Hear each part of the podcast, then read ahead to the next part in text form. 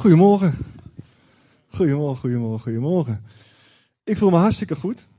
En uh, ik hoop jullie ook. Tien jaar geleden ben ik uh, tot geloof gekomen. En uh, heb ik de Heer leren kennen. Hij kende mij al, maar toen heb ik hem leren kennen. En toen heeft hij een verlangen in mijn hart gelegd om te gaan spreken. Nou, ik dacht dat gaat vrij snel gebeuren. Iemand vroeg me, nou, wanneer gaat het al gebeuren? Ik zei, nou ja, binnen vijf jaar of zo zie ik me wel voor grote zalen staan. Nou, het duurde tien jaar. En, ehm, maar het verlangen was zo sterk. Ik heb dat, uh, maar dat was een spagaat voor mij. Want ik, ik, was, ik wil zo graag spreken, ik wil dat zo graag doen. Maar ik kan het helemaal niet. Ik kan het nog steeds helemaal niet. Ik sta hier ook niet omdat ik het zelf kan, maar omdat God mij uh, die kracht geeft.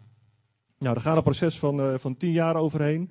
En ik heb in juni, heeft God heel bijzonder mij geleid dat ik in Aalten ging spreken. En nu dan vandaag voor de tweede keer in, in Zutphen. En het is eigenlijk gewoon genieten als God je eigenlijk een een roeping geeft en je mag er gewoon in gaan wandelen. En uh, dan maakt mij niks meer of minder dan, dan jullie. Ik heb ook niks meer of minder geleerd dan jullie. Ik heb gewoon een andere taak. En daar ben ik gewoon voor geroepen. En nu kan ik dat gewoon vertellen. Maar al die jaren daarvoor heb ik dat uh, heel zorgvuldig geheim gehouden. Want ik wilde wel dat het echt Gods werk was. En ik zal er straks ook eens over vertellen. Hè, hoe God ook initiatief nam in, uh, in mijn leven. En niet alleen bij mij. Dat doet hij bij jou natuurlijk net zo goed. Ja toch? Zo simpel is het hoor. Ja. Nou, um, we gaan beginnen met een, uh, met een stelling. En niet die van Pythagoras, want die ken ik zelf ook helemaal niet goed. Dus als de eerste er even op mag. En dan gaan we eens eventjes kijken wat jullie uh, kennis is. Jouw geloof zet God in beweging. Is dat waar of is dat niet waar? Wie zegt dat is waar? Wie zegt dat is niet waar? De zaal is verdeeld. Interessant. Nou, wat ik vandaag ga doen, ik ga heel veel teksten ga ik bij langs. En dan gaan we dingen naast elkaar zetten, tegenover elkaar zetten. En dan ga ik zo eigenlijk door naar deel 2 van de preek. En deel 2 is eigenlijk uh, het hoofdthema. Maar eerst gaan we eens eventjes uitzoeken van uh, hoe zit het nou eigenlijk? Nou, als deze stelling dus waar is, jouw geloof dat God beweging is de volgende dus ook waar. En dat is dus, door jouw ongeloof doet God dus niks.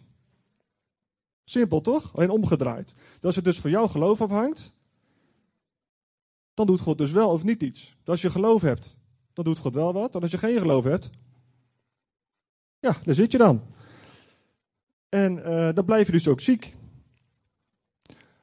Want uh, je hebt geen geloof voor je ziekte. Dus eigenlijk heb je eerst misschien wel een straf van God gehad, dat, dat je ziek bent. Je bent ziek omdat je een straf hebt gehad. Sommige mensen denken dat. En vervolgens blijf je ziek omdat je geen geloof hebt.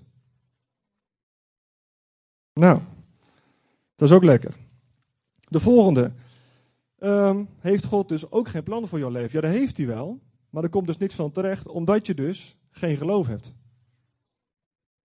Nou, ben je dan als christen? En de volgende vraag is dan eigenlijk, ja, wat is dan geloof? Wat, wat is het dan precies? Wat houdt er nou eigenlijk precies in? En um, Hoeveel procent geloof heb je eigenlijk nodig? Als je een hele vette dienst hebt gehad en je hebt allemaal wonderen gezien of er zijn mensen door je heen genezen of bevrijd, dan heb je wel geloof. Dan heb je misschien wel 60, 70, misschien wel 80 procent geloof. vindt God dat dan genoeg? Gaat hij dan door jou uh, werken? Of uh, als je een slechte week hebt gehad, je staat misschien in het rood, of je hebt misschien uh, relatieproblemen, of weet ik wat is gebeurd, heb je misschien maar 15% geloof. Of 20. En waar ligt dan de grens van God? Wanneer gaat hij nou op jouw geloof reageren? Reageert wel op jouw geloof eigenlijk. Um, nou ja, dan kan je natuurlijk uh, misschien wel weinig geloof hebben, maar je kan natuurlijk compenseren door dingen te gaan claimen. Of proclameren. Ik spreek uit dat dit dat gaat gebeuren. Ik proclameer dat en dat gaat gebeuren. In de naam van Jezus zal dit gebeuren. Wel bekend, denk ik zo. Dat gebeurt. Maar op, op grond waarvan geloof je dat nou eigenlijk? Op grond waarvan proclameer je dat? Of, of je kan bijvoorbeeld zeggen, ik heb er geloof voor. Is ook zo'n hele mooie tekst. Maar waar heb je dan geloof voor? Wat houdt er nou precies in?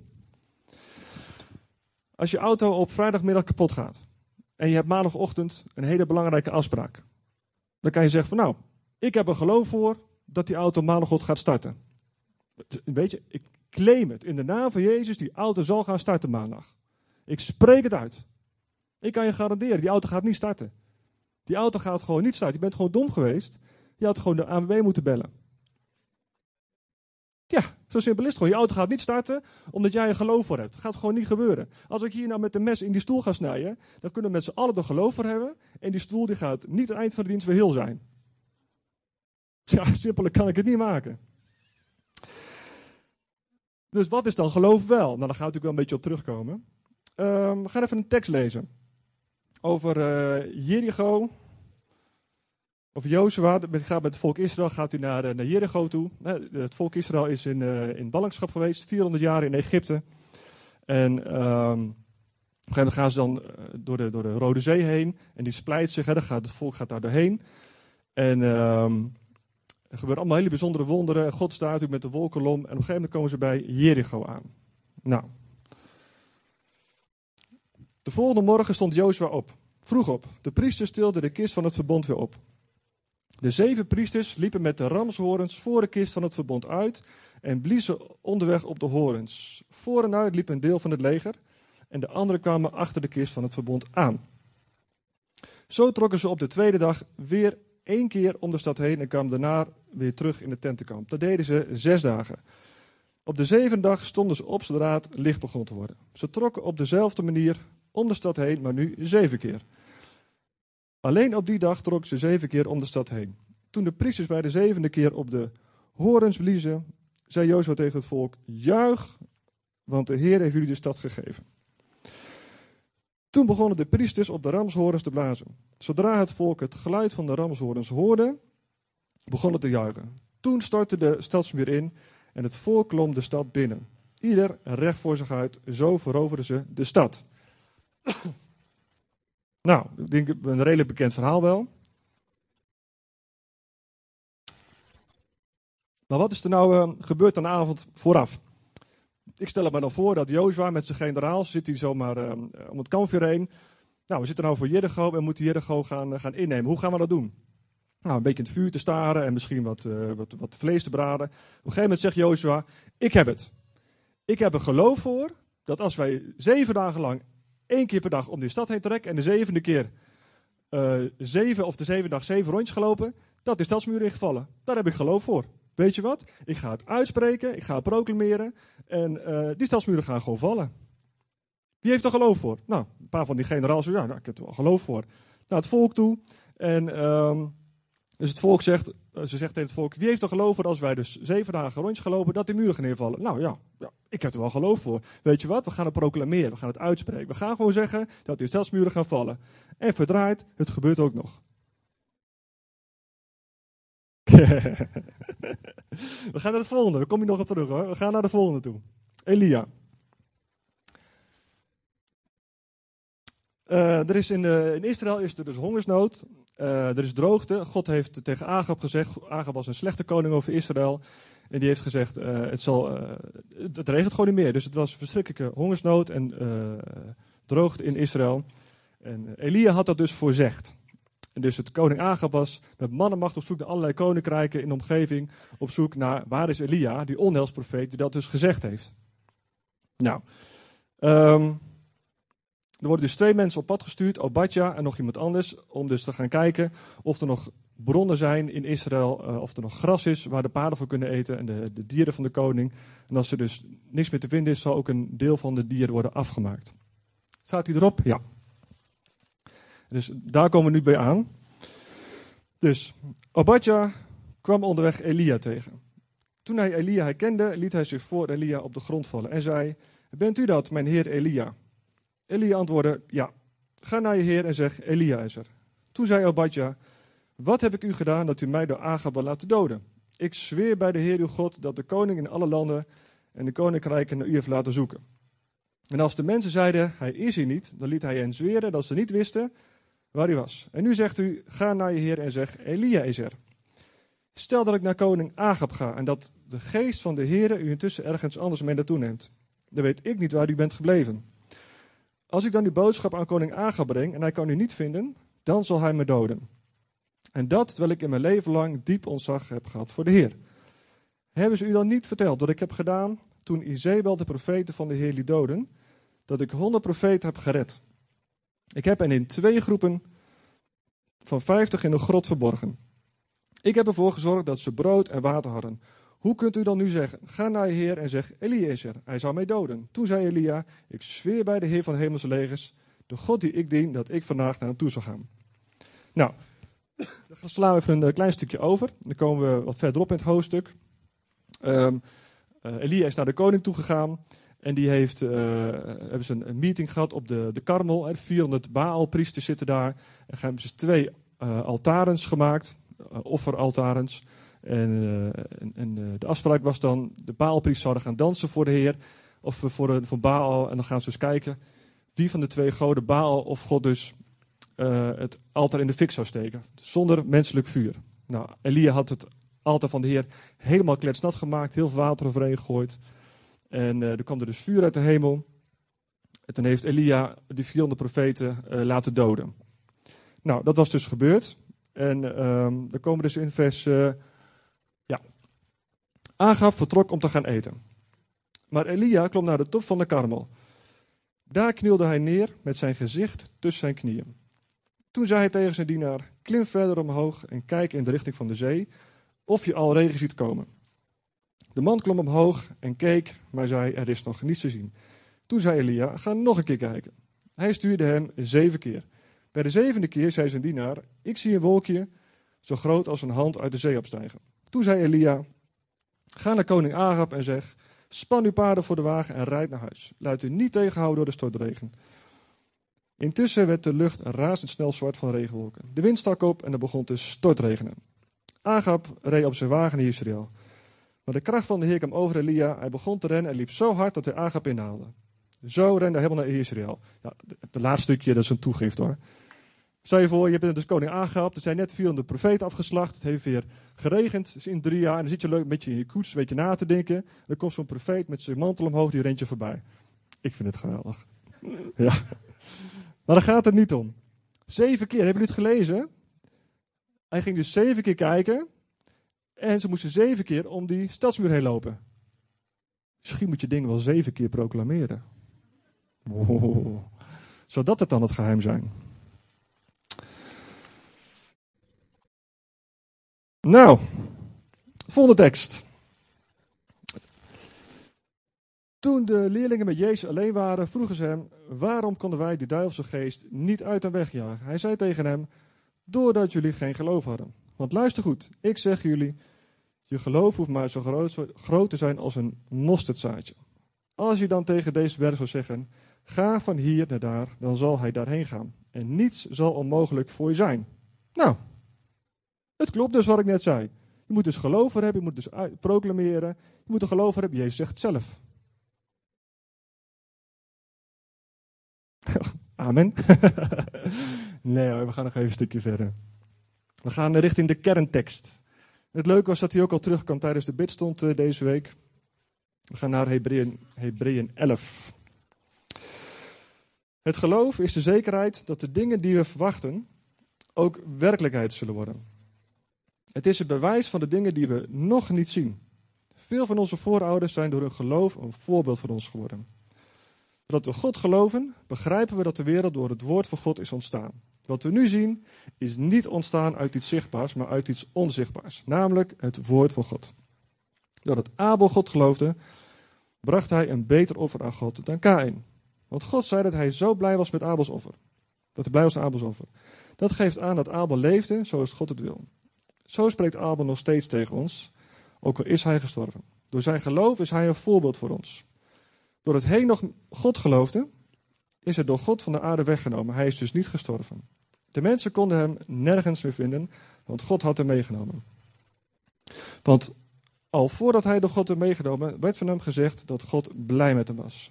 Maar als iemand geen geloof heeft, kan God onmogelijk blij met hem zijn. Je moet dus geloof hebben. Toch weer wel. Um, want als iemand naar God toekomt, moet hij geloven dat hij is wie hij zegt dat hij is. En dat hij de mensen beloont die werkelijk naar hem verlangen. En nou beginnen we al een beetje warm te worden. Nou, dan komen we bij de kern van het hele verhaal eigenlijk. Doordat Noach God geloofde, heeft hij zijn gezin gered. Want toen God tegen hem had gesproken over iets wat nog niet te zien was, heeft hij vol ontzag gehoorzaam de boot gebouwd om zijn gezin te redden. En daarmee liet hij zien hoe slecht andere mensen waren. Want zij geloofden God niet. En omdat hij God geloofde, was God blij met hem. Doordat Abraham God geloofde, is hij gehoorzaam op reis gegaan toen God hem riep. Hij ging op weg naar het land dat hij later van God zou krijgen. Maar toen hij vertrok, wist hij nog niet waar hij heen ging. Doordat hij God geloofde, heeft hij in het land gewoond dat God hem had beloofd. Doordat het volk God geloofde, zijn de muren van Jericho ingestort. En dat het volk er zeven dagen lang omheen getrokken was. Nou, hier staat eigenlijk dus het antwoord van wat ik net een beetje heb neergezet. Het gaat dus om het geloven in God. dus niet zomaar geloven dat die auto weer gaat rijden. Je moet dus gaan geloven in de God die die auto kan laten rijden. Want ik geloof dat het kan gebeuren. Als je God gaat bidden, heer, mijn auto is kapot, wilt u maken? Dat kan zomaar gebeuren. Maar dat gaat niet gebeuren omdat jij tegen die auto's gaat lopen praten. Of dat je proclameert dat die auto gaat rijden. Zo gaat het niet werken. We gaan even terug naar Jozua. Ik heb net natuurlijk een beetje wat verzonnen over hoe Jozua dat bedacht had. ik hou wel van ding, een beetje dingen verzinnen.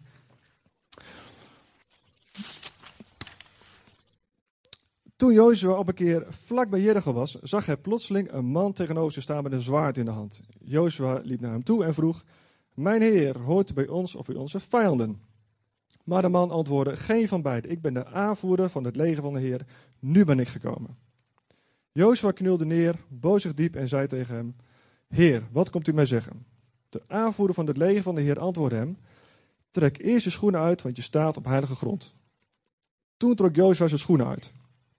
Dat de Israëlieten waren overgestoken, had Jericho de stadspoorten dichtgedaan.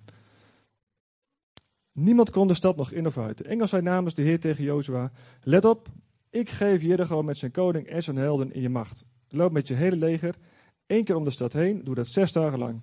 Zeven priesters moeten ieder een ramzoorn dragen. Daarmee moeten ze voor de kist van het verbond uitlopen. Op de zevende dag moeten jullie zeven keer om de stad heen trekken. De priesters moeten op de ramzoorn blazen. Als jullie horen dat er een lange toon op de ramzoorn wordt geblazen, moet het hele volk zo hard mogelijk gaan juichen. Dan zal de muur van de stad instorten. Laat ieder recht voor zich uit over de muur klimmen.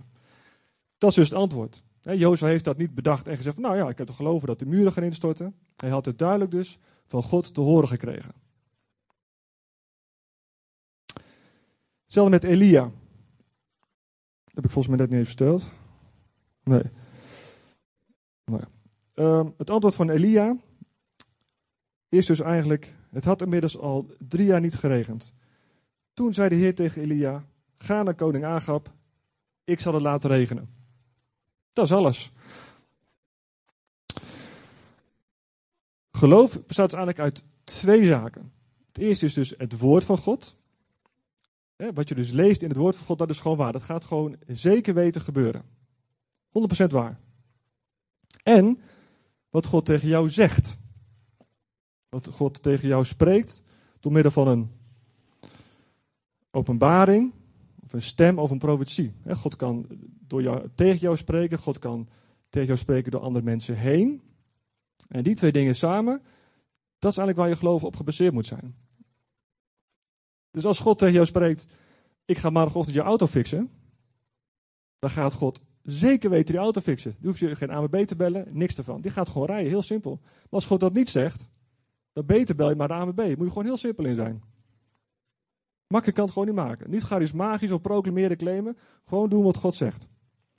Het is heel zwart-wit, er zit wel enige nuance in. Hè. God kan ook dingen doen zonder dat je erom vraagt. Dan ga je in die auto zitten, start hij wel. Dan heeft God toch een wonder gedaan. Maar dat heeft niet te maken met dat jij iets heel hard geloofd hebt. Nou, we gaan naar de volgende. Oh ja, je moet geloven in de God van wonderen en niet in het wonder zelf. Dus je kan geloven in God, die het wonder kan doen, en niet in het wonder zelf. Ik geloof dat die auto gaat rijden, ik geloof het. Nee, God wilt u die auto laten rijden. Snap je? God neemt het initiatief. Ga de volgende tekst, Matthäus 7. Jezus zei tegen zijn leerlingen: Bid, want dan zul je krijgen.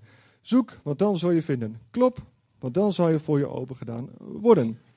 Want iedereen die bidt zal krijgen en iedereen die zoekt zal vinden. En voor iedereen die klopt zal worden opengedaan. Als je zoon je om een brood vraagt, geef je hem toch geen steen? En als hij om een vis vraagt, geef je hem toch geen slang? Dus ook al zijn jullie slecht, toch kunnen jullie goede dingen aan jullie kinderen geven. Dan zal jullie hemelse vader toch zeker goede dingen geven als mensen hem daarom bidden. Nou, deze tekst wordt ook al vaak aangehaald in heel veel situaties, maar eigenlijk gaat het hier om het eerste deel. Als je dus zoekt, dan gaat het over God zoeken. Als je dus klopt, gaat het bij God aankloppen. En ehm, het laatste stukje, goede dingen geven. Ik heb een beetje uitgezocht. En dan gaat het over het algemeen dat je dus dingen vraagt naar zijn wil. Dus als je God iets vraagt en het is naar zijn wil, uh, hij laat het je zien, dan gaat hij het geven. Maar er zijn ook vertalingen die zeggen dat hij goede dingen kan geven. Dus hij kan goede dingen. Hij kan die auto laten maken als hij dat wil. Ik ken zat voorbeelden in mijn eigen leven, ook andere mensen hun leven. Dat God je gewoon dingen geeft. Hè? Of dat hij, dat hij financieel uh, je voorziet. Of dat hij in een partner voorziet. Daar ga ik ook nog een stukje over vertellen straks. Dus het kan wel. Maar in principe gaat het eigenlijk over het zoeken naar God. Nou. Mag de volgende. Ja. Ik had een keer een. Uh, een uh, ik had een keer ergens geloof voor.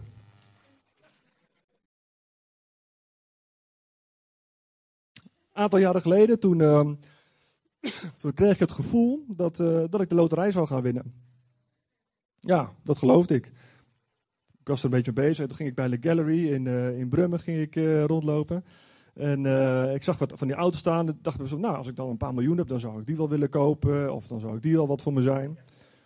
En het werd ook nog bevestigd. Want wat gebeurt er nou? Mijn autoradio begint te storen. En doe ik loterij winnen. Toen is ik het zeker. God spreekt door de radio heen. Het ging echt waar. Die auto die, die, die, die kraakte, loterij winnen en ik kraakte weer. Ja, dan weet je toch zeker dat je gaat winnen. En uh, toen belde ik een, uh, hele goede vriend van mij op. Ik belde Chris belde ik op. En uh, ik zeg, nou, je, weet, je raadt nooit wat ik vandaag ga doen. Hij zegt, je gaat de loterij winnen. Dus uh, ik, ik wist gewoon zeker van, nou, dat gaat een vraag worden. Ik, dus ik had Janneke ook een beetje warm gemaakt ervoor. Ja, Janneke begon ook een beetje geloof te krijgen op mijn geloof. En dus ja, ik had volgens mij één of twee van die loten gekocht. In Brummen had ik dat gekocht. Dus wij s'avonds voor de televisie zitten. Ja, dan ik heb niks gewonnen. Helemaal niks. Dus, maar ik heb, ik heb de God ervoor gedankt. Dank u wel voor de overwinning. Dank u wel dat u het mij gaat geven. En ik heb het geproclameerd. Ik heb ervoor gedankt. Ik heb alles gedaan wat ik dacht dat ik moest doen. En ik heb niks gewonnen. Ja, ik had er zeven moeten kopen. Ja, of met zeven. Nou. Ja, nu, nu je dat zegt. Uh, ik stond bij de kassa. En toen kreeg ik wel de gedachte van. Um, uh, ik moet het uh, op nummer weet ik veel. Ik kreeg een getal in mijn hoofd en ik pakte het andere getal. Dus misschien had ik het gewoon niet goed geluisterd. maar goed, het snap je. God moet het heel duidelijk tegen je spreken. Als je zomaar dingen gaat verzinnen en als dat niet duidelijk bevestigd is. Ja, dan gaan de gekste dingen kan je gaan denken. Goed, we gaan uh, dit deel van de preek even afsluiten. En uh, met een filmpje. Ik heb een leuk filmpje bij, uh, bij. Ik vind hem erg leuk in elk geval.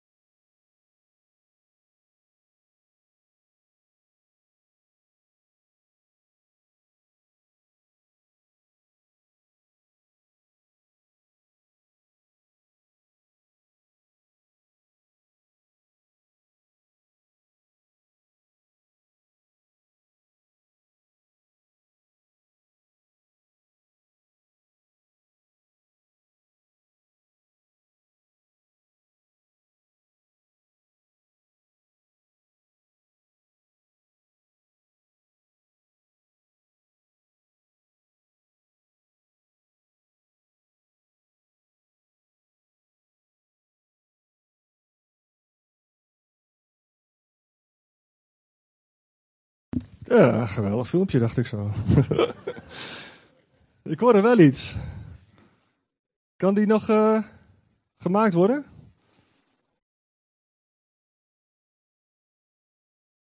Improviseren? Ik moet er geloof voor hebben, ja? Zullen we met z'n allen geloof voor hebben ja, dat hij het gaat doen? Ja? we het zeven keer uitspreken. Ik er even op wachten of gaat het eventjes duren? Ja, als ik even verder gaan. Hou je nog te goed. Oké, nou. Uiteindelijk over gaat vandaag is. ehm, wie was er vorige week trouwens aanwezig? Dat even eerst even vragen. Wie was er vorige week met de preek van Erika? Waar ging het over? Over dromen. Als God een droom in je hart heeft gelegd. En het is nooit te laat, hoor ik. Nee, als, elk mens heeft wel een droom of een verlangen of iets wat hij graag wil of iets wat hij graag kan.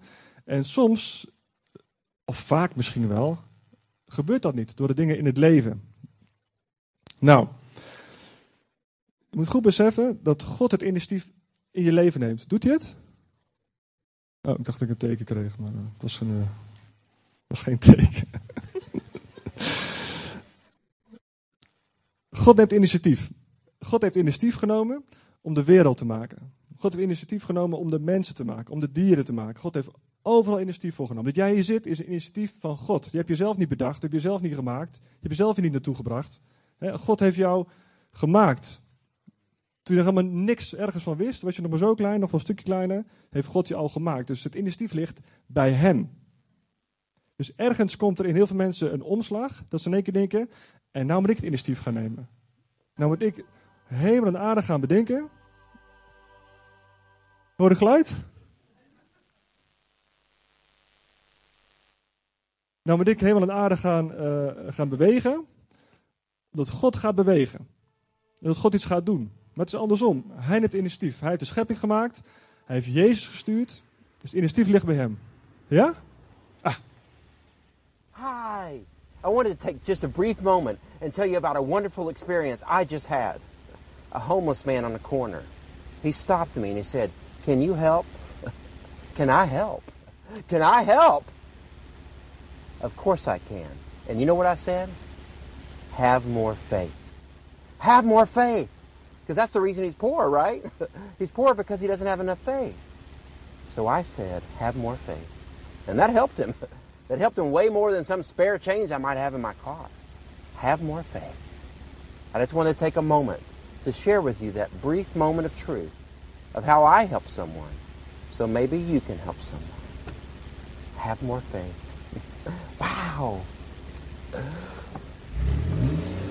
Nou, geweldig toch? Nou, wat hij eigenlijk dus zegt, is dus... Hij komt een arme man tegen en die arme man vraagt van... Uh, kun je me helpen? Hij zegt, kan ik helpen? Denk je dat ik je kan helpen? Tuurlijk kan ik je helpen. Hij zegt, je moet gewoon meer geloof hebben. De reden dat je arm bent, is dat je geen geloof hebt. En hij zegt zelfs ook van, dat heeft hem beter geholpen dan het kleingeld dat ik in mijn auto had. Zo simpel kan het zijn. Gewoon geloof hebben. Ja. Sarcastisch aan, hè? ik hoop dat jullie dat wel... Uh... Oké. Nou, het initiatief ligt bij de Heer. God heeft jou gemaakt, God heeft de schepping gemaakt, God heeft alles in het leven gemaakt. En waarom zou, je dan, waarom zou er dan een omslag komen waarin God dat niet meer doet? Waarom zou je dan één keer zelf initiatief moeten gaan nemen? Dit gaat om dat je dus met God gaat wandelen. Hè? Dat je dus gaat zien wat Hij ziet. Dat je dus gaat aanvoelen van wat, wat gaat er eigenlijk gebeuren. Dus je hoeft niet de hemel op aarde te bidden. God neemt initiatief. En tuurlijk kan je op dingen vragen. En tuurlijk mag je hem en dingen uh, met hem bespreken. En dingen van de verlangen moet je ook vooral blijven doen. Maar de grote dingen in het leven, God neemt er initiatief in. Het gaat dus om hem te volgen. Ik zal even wat voorbeelden uit de Bijbel uh, erbij pakken. Dat is uh, 1 Samuel 16. Oh.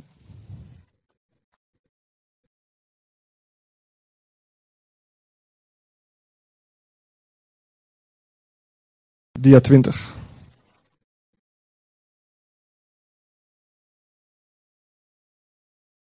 De Heer zei tegen Samuel: Hoe lang blijf je er nog over treuren dat ik zal niet langer als koning van Israël? Vul een ramshoor met olijfolie en ga naar Isaïe in Bethlehem, want ik heb een van zijn zonen uitgekozen als koning. Maar Samuel zei: Hoe kan ik dat doen? Als Saul het hoort, zal hij mij doden. De Heer zei: Neem een jonge koe mee en zeg: Ik ben gekomen om de Heer offer te brengen. Nodig Isaïe voor het offerfeest uit, dan zal ik je laten weten wat je moet doen. Zalf die man die ik je aanwijs. Dus hier zie je ook Um, David heeft niet zijn hele, leven lang ehm, gebeden, Heer, maak me alsjeblieft koning, maak me dit, maak me dat. Hij wist nergens van. Hij was gewoon een schapenhoeder en God had een plan voor zijn leven. En God had hem geroepen, God nam het initiatief om iets te doen. Uiteindelijk door heel veel strijd en toestanden is hij koning geworden. De volgende, Mozes. Mozes was herder geworden van de kudde van Jethro, de priester van Midian, de vader van zijn vrouw. Op een keer had hij de kudde van de overkant van de woestijn gebracht. Daar kwam hij bij de berg Horeb, de berg van God. Daar kwam de engel van de Heer naar hem toe. Daar kwam de engel van de Heer naar hem toe. De engel van de Heer stond midden in de braamstruik en zag eruit als een vuurvlam. Mozes zag dat de braamstruik wel in brand stond, maar niet verbrandde. Hij dacht, dat is wonderlijk, ik zal eens gaan kijken waarom die brandstruik niet verbrandt. Toen de Heer, toen de Heer zag dat hij ging kijken, riep hij vanuit de braamstruik, Mozes, Mozes. Hij antwoordde, ja Heer. Toen zei de Heer, kom niet dichterbij, trek je schoenen uit, want je staat op een heilige grond. Ik ben de God van je vader, de God van Abraham, de God van Isaac en de God van Jacob. Toen verborg, Mozes zijn gezicht, want hij was bang om God te zien. Dus heeft Mozes dingen gevraagd. God neemt initiatief en komt naar hem toe.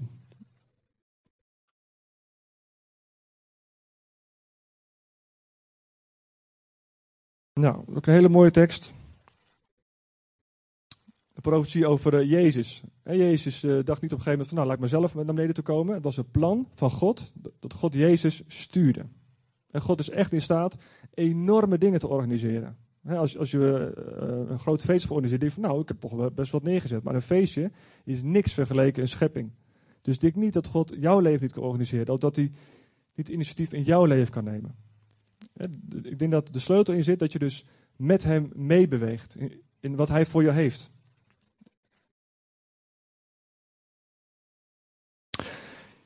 Jezaja zegt, de geest van de Heer is op mij. Hij heeft mij met zijn geest gezalfd om goed nieuws te brengen aan nederige mensen. Hij heeft mij gestuurd om mensen die een gebroken hart hebben te genezen. Om gevangenen te vertellen dat ze vrij zijn. Om mensen die vastzitten uit hun gevangenis te halen. Om te vertellen dat het grote feestjaar van de Heer begonnen is. Om te zeggen dat de dag gekomen is dat onze God zijn vijanden zal straffen. Om alle mensen die verdrietig zijn te troosten om alle mensen in Jeruzalem die treuren weer blij te maken. Ze zullen geen as meer op hun hoofd hebben als teken van verdriet, maar een feestkroon. Ze zullen niet meer gebukt gaan onder verdriet, maar ze zullen blij zijn en feest vieren. Ze zullen worden genoemd eiken van de rechtvaardigheid en bomen door de Heer geplant. Zo zal hij worden geëerd. Het initiatief ligt bij de Heer. Hij nam het initiatief om Jezus te sturen, hè, om, de hele lijdensweg te gaan, om jou en mij vrij te zetten. Hè, van, van, van ziekte, met bevrijding, genezing, een schoon geweten. Hè, dat je verlost wordt van je, van je, van je verleden. Dat je geweten schoongemaakt wordt. Dat je God recht in de ogen kan kijken. Dat is wat waard. Heb je wel eens over nagedacht? Al die dingen die je uitgespookt hebt, ben je gewoon vrij van. Nou, mag de volgende dia erop? Ja. Dat uh, zijn Janneke en ik. en um, ik stel het verhaal om, uh, om te laten zien hoe God initiatief kan nemen. En um, um, in de tijd dat ik nog uh, vrijgezel was, vond ik het heel lastig om te begrijpen hoe God nou met relaties omgaat. Hoe ga je nou een relatie met iemand aan? Eh, zou ik überhaupt wel gaan trouwen? En zo ja, hoe gaat dat dan? sommige mensen zeiden van ja, je moet gewoon gaan bidden. En in principe dan op een gegeven moment op een ochtend dan staan ze voor je deur. Nou, dat zou handig zijn. Ja. En anderen zeiden van nee, je moet gewoon uh, met al die dames gaan praten. Je moet met ze gaan kletsen. Dus ten eerste, ik wist niet of ik zou gaan trouwen, of het Gods wil was. En ten tweede, hoe ik het dan moet doen. Ik weet dan nog steeds het antwoord niet. Ik, ik, weet niet hoe dat allemaal precies werkt. Ik denk dat je gewoon samen met God, uh, vooral voor de jongelui ook, een relatie mag aangaan. En kijken van hé, hey, hoe zit dat? hoe, voelt dat en hoe, eh, wat, wat spreekt God? Dat zeggen mensen om me heen misschien, hè, die, die ook een relatie met God hebben. En, uh, maar God kan wel degelijk initiatief nemen. Ik was ongeveer 28, 29 jaar en ik zat daar heel erg mee. Ik zat er zo erg mee dat ik er nog steeds bijna wekelijks over droom. Vannacht heb ik er nog over gedroomd, nog tegen jou verteld vanochtend. Dat ik, dat ik wakker word, dat ik helemaal in paniek van, zal ik ooit wel gaan trouwen? Ik blijf altijd alleen. Zo erg vond ik dat. Omdat ik ook niet wist welke, welke kant God, uh, God met me op wilde gaan. Ik wist dat gewoon niet. Dus ik was ontzettend mee bezig. En toen zat ik op een conferentie op de Bettot. En toen uh, zat gewoon lekker te eten. En er zegt een vrouw tegenover mij zegt in één keer van ja, jij zal een vrouw krijgen voor je dertigste. Zo, nou, ja. nou ja, en dat was het eigenlijk wel zo'n beetje. Maar een profetie moet je altijd toetsen. Want er kan van alles over je uitgesproken worden. Maar wie zegt dat het van God is? Ik ken die vrouw ook niet zo goed. Die van, nou, ik, ik maar. Ik zei, heer, dank u wel. Ik neem het woord voor waar aan. Maar ik moet wel heel voorzichtig mee zijn. Je moet zeker niet je leven laten bepalen door één profetie van iemand. de God moet heel duidelijk gaan spreken. Maar ik vergat het niet. En uh, nou, toen ben ik 29. En, uh, dus het werd al, uh, ja, begon een beetje krapjes te worden. Het werd het voorjaar. Ik ben in februari jaren, dus eigenlijk was 29 en een klein beetje. En uh, wat ik daar weer heel erg gefrustreerd over. Ik zeg, hey, hoe zit het nou? Hoe kan het nou? Wat moet ik nou doen? En bla bla bla bla. bla. Echt vanuit de, de grond van mijn, van, van mijn linkerteen kwam het omhoog als het ware. En uh, ik reed bij het politiebureau in Zutphen. Op de rotonde. Ik reed net de rotonde op vanaf de Zuidwijken. En ik was echt helemaal tegen de heer aan het tekeer aan het gaan en, en vragen hoe het er zat. En in één hoorde ik een stem. En die stem zei, geloof je mij? Ik zo, ik uh, ja heer, ik geloof je. Toen zei hij, ga zien wat ik ga doen. Nou, ja, daar was ik even stil van. En uh, dus uh, ik heb maar een beetje, een beetje gedijst. En toen ben ik volgens mij nog naar mensen toe gegaan. Toen ja, zou het dan de heer kunnen zijn? Ja, ja ik, spreek er anders in één keer, weet je wel. Dus ik, ik lag s'avonds in bed. Ik weer, hé, was u het nou wel, was u het nou niet? En heb ik het nou goed gehoord? En bla, bla, bla, bla, bla, bla. En toen kwam weer die stem, sprak hij twee keer op één dag. Toen zei hij, ik ben hij die voorziet. Wat zei ik net? Ik zei net, uh, geloof je mij? Ga zien wat ik ga doen. En toen zei hij, ja, ik ben hij die voorziet. Ja, zo zeg ik het goed, ja. Ik ben hij die voorziet. En uh, toen was het ongeveer uh, mei. En uh, toen begon ik wat dromen te krijgen. Ik, ik, zag mezelf met iemand, ik wist niet met wie, uh, naar de juwelier gaan in Zutphen, op de Nieuwstad, om ringen te gaan kopen. Nou, dat is ook uiteindelijk gebeurd. En um, um, er waren nog wat, uh, wat mensen die wat dingen tegen mij zeiden. Op een gegeven moment zat ik op een conferentie in, uh, in Soest. En toen ging ik bij de, bij de geluidsman zitten. Toch even oogje open houden natuurlijk, wie er allemaal binnen komt lopen. Want je moet toch een beetje slim zijn. Zag ik Janneke binnenlopen. En één keer, alsof de bliksem. Ik zei, oh, dat is een mooie vrouw. Daar moet ik even mee kletsen. En uh, dus ik naar, uh, in de pauze. Allemaal moet bij mijn kamersavond. Ik naar Janneke toe. En uh, ik zei, hoi, of zoiets zei ik. En op het moment dat ik dus fantastische openings wilde gaan doen, kwam er een vrouw, die ging echt tussen mij en Janneke instaan. En die begon gewoon een uitgebreid verhaal met Janneke te houden. En ik stond daar. Ja. en ja. maar, uh, dus dat was een beetje gênant. En toen, uh, ja, volgens mij nog iets gezegd van, nou ja, um, fijne conferentie of zoiets, ik weet niet meer.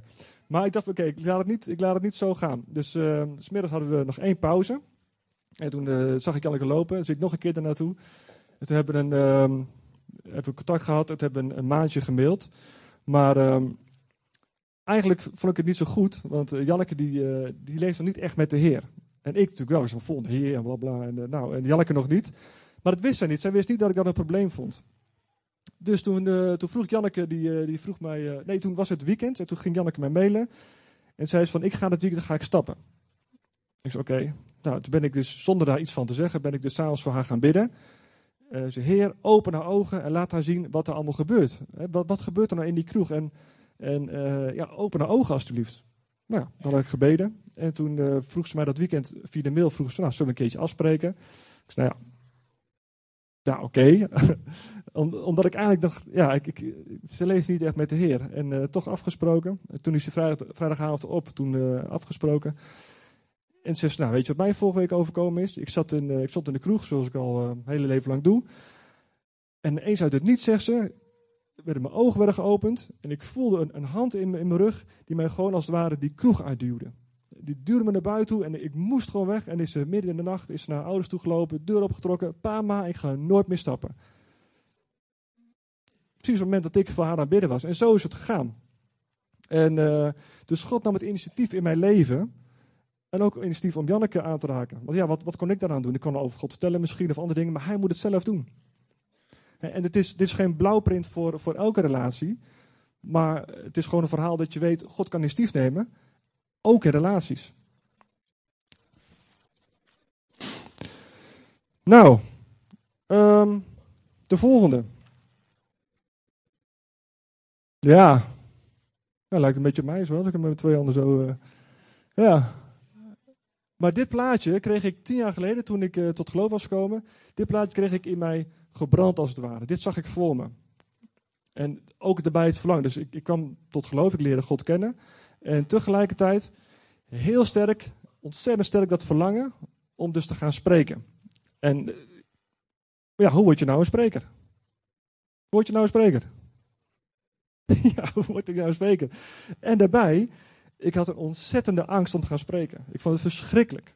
En nog steeds vind ik het, ja, nu, nu niet door de kracht van de Heer, maar voor een groep staan vind ik echt heel erg. Dan klap ik helemaal dicht en, en dan zeg ik bijna niks meer, word ik onzeker, durf niks meer te zeggen en wordt het verhaal wordt echt wordt gewoon niet meer om aan te horen. En dat voel ik zelf ook wel. Dus maak ik grapjes die eigenlijk een beetje half grappig zijn en dan wordt het een beetje zo'n verhaal van ja.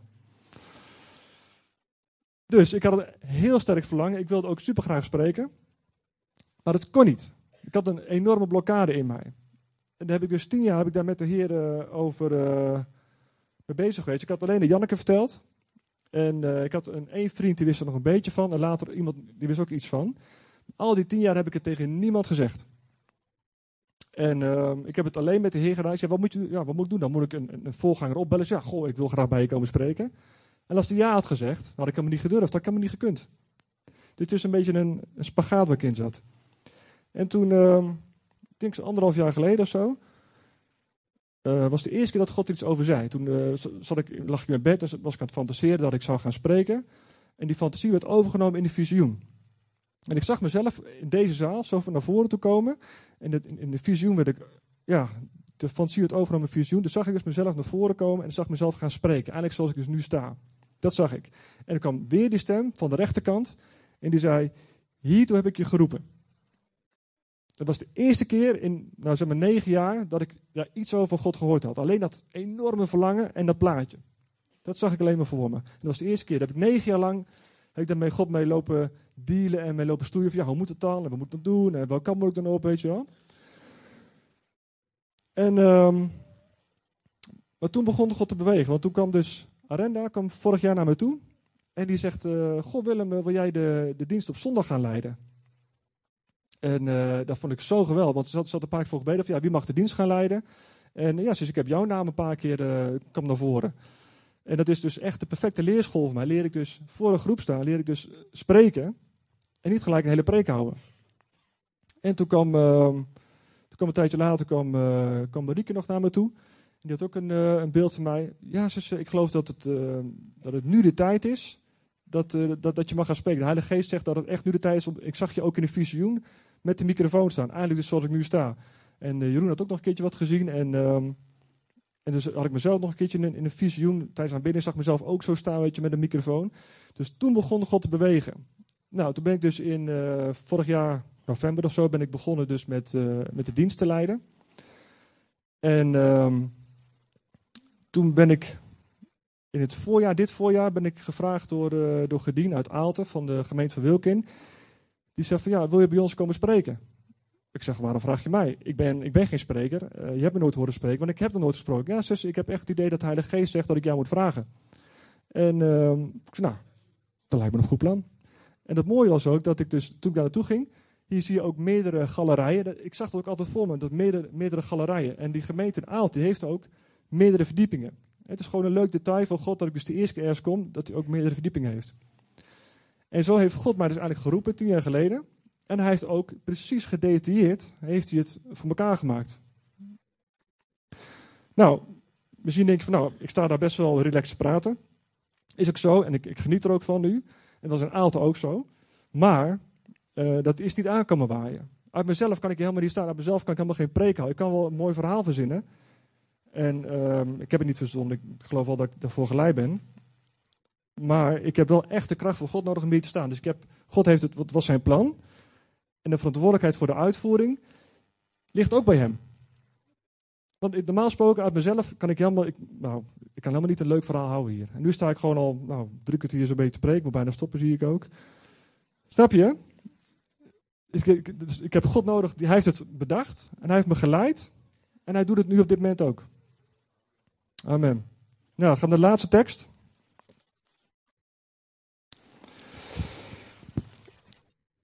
Toen de leerlingen met Jezus alleen waren, vroegen ze hem: Waarom konden wij die duivelse geest niet uit en wegjagen? Hij zei tegen hen: Doordat jullie geen geloof hadden in God. Want luister goed, ik zeg jullie: je geloof maar zo groot als een mosterdzaadje. En als je dan tegen deze bergen zeggen: Ga van hier naar daar, dan zal hij daarheen gaan. En niets zal onmogelijk voor je zijn, als God het tegen je gezegd heeft. Denk aan die auto. Als God zegt die auto gaat rijden, dan gaat die auto rijden. Ja? Nou, ik heb nog één filmpje. Laatste filmpje. En dan is eigenlijk. Uh, is het helaas voor mij ook van weer voorbij.